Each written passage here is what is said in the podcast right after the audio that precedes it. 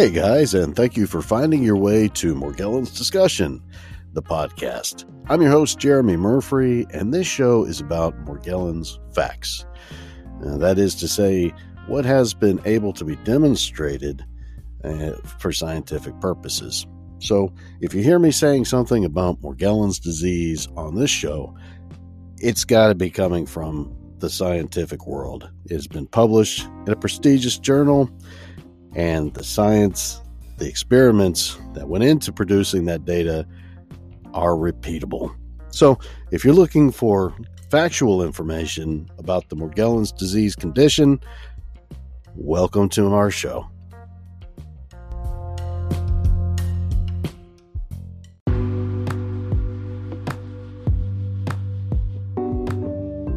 Hi, and welcome back to Morgellons Discussion, the podcast on Anchor FM.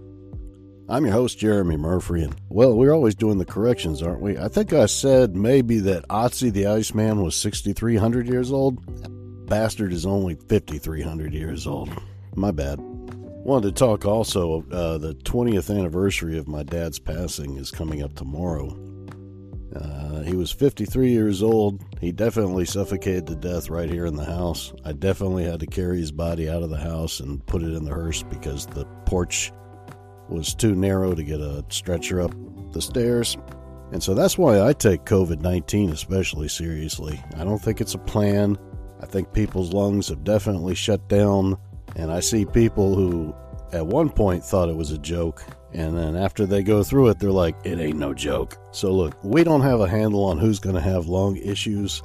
We don't have a handle on really how to mitigate those issues. Except, of course, recently a study out of the University of South Carolina demonstrates that injecting THC in the murine model can prevent acute respiratory distress syndrome an often fatal complication from COVID-19. And this is some great news. I think I think definitely marijuana can save a lot of lives out there, but people have to be able to have safe and legal access to it to be able to know if hey, this is actually going to make a difference an improvement in my disposition.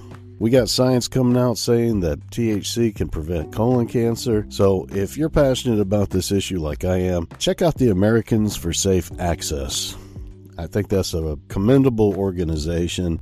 And what they're doing is just trying to ensure that patients, people who need access to marijuana for medical reasons, can get that access without having to worry about being shot up, getting moldy product, getting something other than marijuana, being arrested, spending time in jail, having their kids taken away. Come on, guys, it's 2020 and we're getting ready to roll on over into 2021. The science is there. Marijuana saves lives. Hey, today I also wanted to talk about this passage in this review of the literature, A History of Morgellons From Delusion to Definition. Absolutely one of my favorite papers to pull knowledge from regarding Morgellons disease factual knowledge about Morgellons disease because the things that go into these studies can be repeated by other scientists from around the world independently.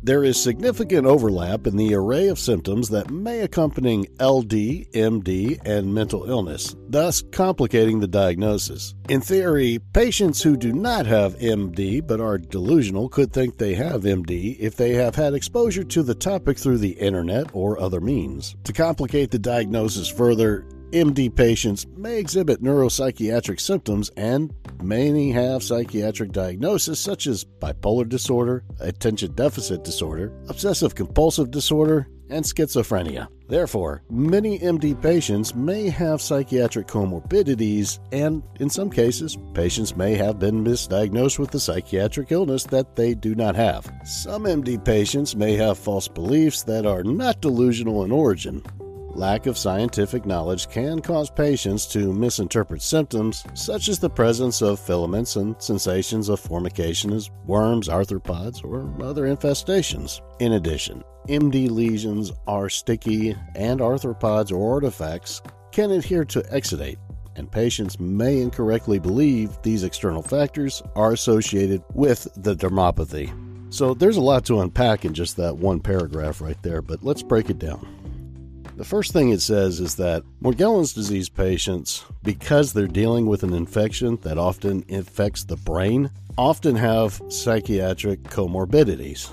I mean, they can present as being depressed, have the attention deficit disorder. I know a lot about that. They could have the obsessive compulsiveness. I mean, but the thing is, is that if they get appropriate antibiotic treatment and eradicate that infection from the brain, then those issues often subside. So, psychiatric comorbidities can be treated with antibiotics and don't always have to be resulted to psychotropics, which in many cases make the situation much, much, much worse. Another thing it says here is that some patients may have false beliefs about Morgellons. And they may have seen something online about Morgellons and started to believe it when in fact there's no basis behind it and that it's just presented as sensationalism. A lot of people hijack the term Morgellons and affix it to their personal cause, regardless if that's associated with Morgellons or not. And so the facts often become misconstrued in that environment, and a patient can become lost in trying to determine what the facts are. In this case, the patient isn't delusional, they just have a mistaken belief. Now, when the patient is presented with the evidence that Morgellons is a specific condition of embedded filaments in skin tissue, and if the doctor looks at their skin with a microscope and does not see these filaments, then I think it, the onus is on the doctor to tell the patient that they don't have Morgellons disease so that that patient understands what Morgellons is and can tell his friends on the internet. But instead, and I'm going to post a link to this paper here, Morgellons is being used as a rapport enhancing term to establish a relationship with the patient. So the doctor will say, Oh, yeah, yeah, yeah, I see those sores. You've got Morgellons. Here, take these antipsychotics. And that's not right. I mean, because if this patient doesn't have Morgellons, they don't need to be going on the internet telling everybody they do because that person who doesn't have Morgellons and has the mistaken belief that they have Morgellons will go on there and tell everybody everything they heard online about Morgellons and tell them with full force that their doctor said that they for sure have it. That's wrong. That's got to stop. Doctors have to start telling patients no.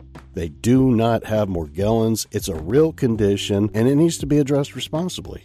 Last thing that we hear about in this paper is that arthropods can often affix themselves to exudate inside lesions. But that doesn't mean that Morgellons disease is associated with infestations. Inside this same periodic review of the literature is the evidence that Morgellons is not associated with parasites.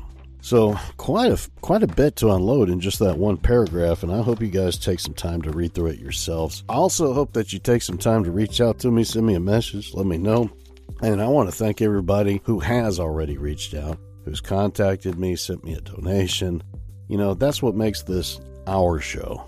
So if you guys are interested in hearing anything in particular about Morgellons disease, let me know. We'll see what we can do, put something together. All right, guys. Hope you enjoy your week, and uh, we'll see you soon.